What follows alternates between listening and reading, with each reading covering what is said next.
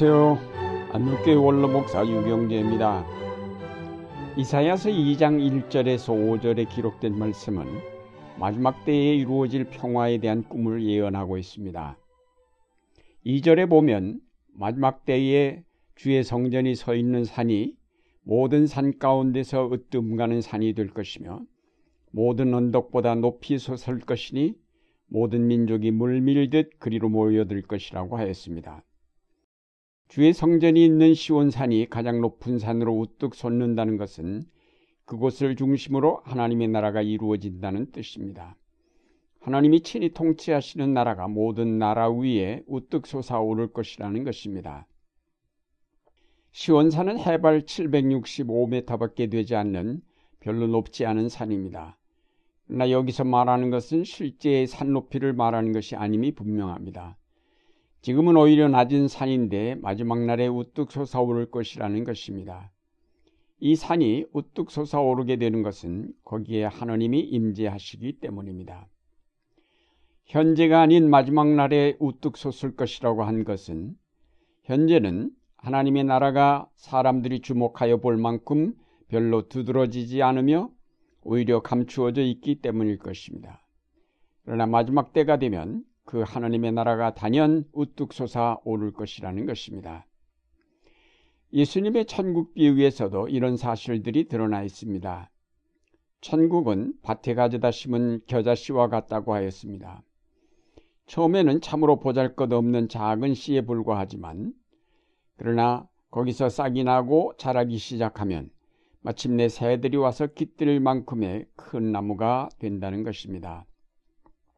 그 나라의 능력은 모든 산으로 비유된 열강을 모두 옮겨 바다에 빠뜨릴 수 있는 것이라고 하였습니다.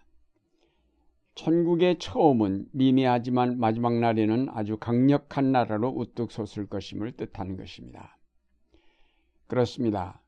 오늘날에도 아직은 사람들이 이 하나님의 나라를 주목하여 볼 만큼 우뚝 솟아 있지는 않습니다. 지금은 사람들이 미국이나 중국을 비롯한 여러 강력한 나라들을 주목하여 보고 있습니다. 그러나 마지막 때가 오면 그 모든 나라 위에 우뚝 솟아오를 하나님의 나라를 보고 그리로 모두 찾아올 것이라는 것입니다.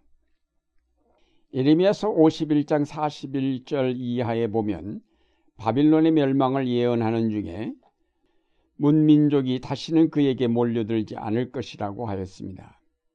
강력한 나라이며 문명의 발상지인 바빌론은 당시 세계의 중심이었으며 화려한 문물의 산지여서 문민족이 그리로 물밀듯 몰려들었습니다. 그러나 마지막 날에는 그 바빌론은 멸망하고 그리로 몰려들던 사람들이 이제는 시온산으로 몰려들게 될 것이라는 예언의 말씀입니다. 오늘날에도 모든 나라가 강대한 나라들로 몰려가고 있습니다. 거기에 있는 기술과 학문과 뛰어난 문물들을 배우려고 그리고 그 막강한 힘에 굴복하여 그리로 몰려들 갑니다. 그러나 머지않아 그 문명의 상징이었던 바빌론이 무너지듯 저들도 무너지고 그 대신 하나님의 나라가 우뚝 솟게 되면 사람들은 그리로 몰려들게 될 것입니다. 마지막 날에 사람들이 시온산으로 오는 까닭은 무엇일까요? 무엇을 얻으려고 그리로 몰려드는 것일까요? 3절 말씀에 그 이유가 밝혀지고 있습니다. 백성이 오면서 이르기를 자 가자 우리 모두 주의 산으로 올라가자 야곱의 하나님이 계신 성전으로 어서 올라가자 주께서 우리에게 주의 길을 가르치실 것이니 주께서 가르치시는 길을 따르자 할 것이다. 율법이 시온에서 나오며 주의 말씀이 예루살렘에서 나온다. 마지막 날에 사람들이 하나님이 계신 시온산으로 몰려드는 이유는 하나님의 말씀을 듣고자 함입니다. 그 말씀 안에 참 삶의 길이 있다고 믿기 때문입니다. 그동안 사람들이 발전시켜 온 물질 문명이 인간의 삶을 행복하게 해줄 줄로 알았는데 오히려 그것들이 가져온 많은 부작용으로 말미암아 세계와 자연이 더 큰 고통에 직면하게 되면서 사람들은 그 문명에서 돌이켜 하나님의 말씀을 찾게 될 것이라는 것입니다. 아모스서에 말씀한 대로 그날이 오면 사람들이 밥이나 물이 없어 기가를 당하는 것이 아니라 주의 말씀을 듣지 못함으로 말미암아 기가를 당할 것이라고 하였습니다.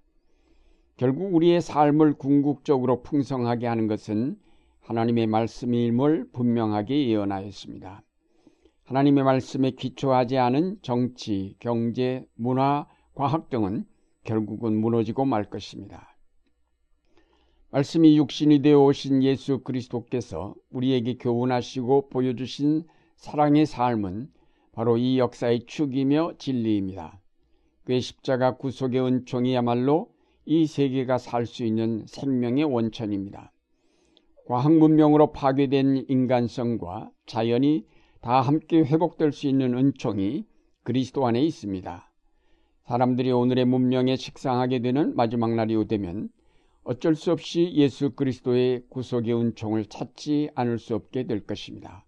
거기에만 영원한 삶이 있다는 사실을 발견하게 될 것이기 때문입니다.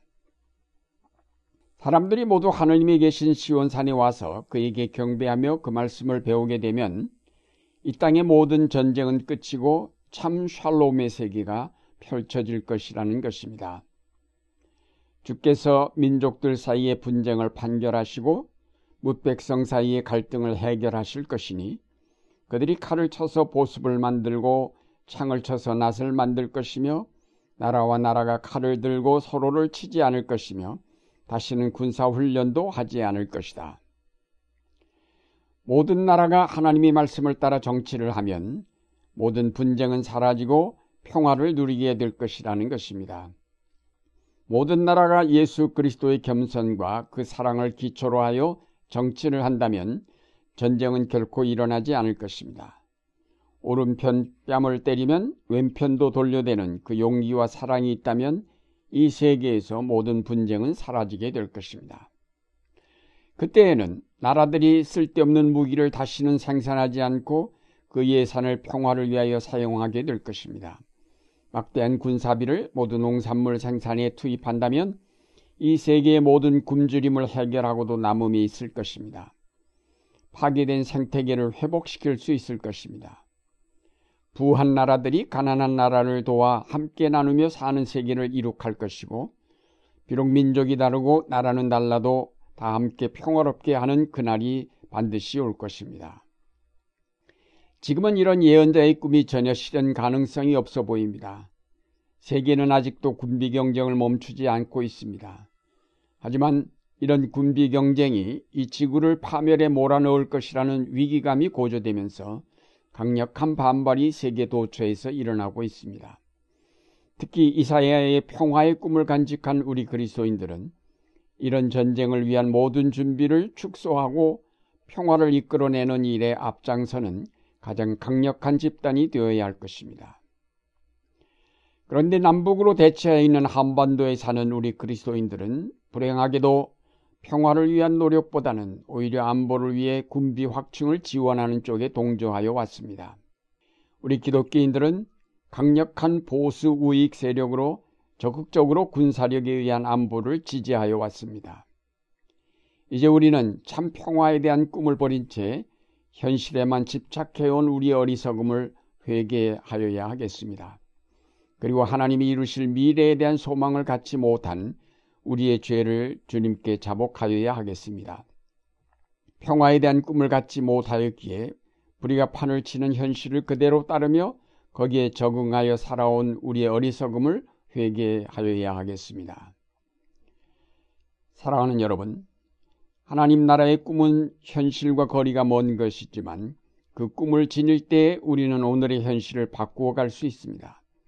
그렇지 않고 그 꿈을 포기하여 버릴 때 우리는 현실에 안주하게 되면서 그 현실을 비판할 능력을 상실하게 되며 시류에 따라 이리저리 끌려다닐 뿐입니다.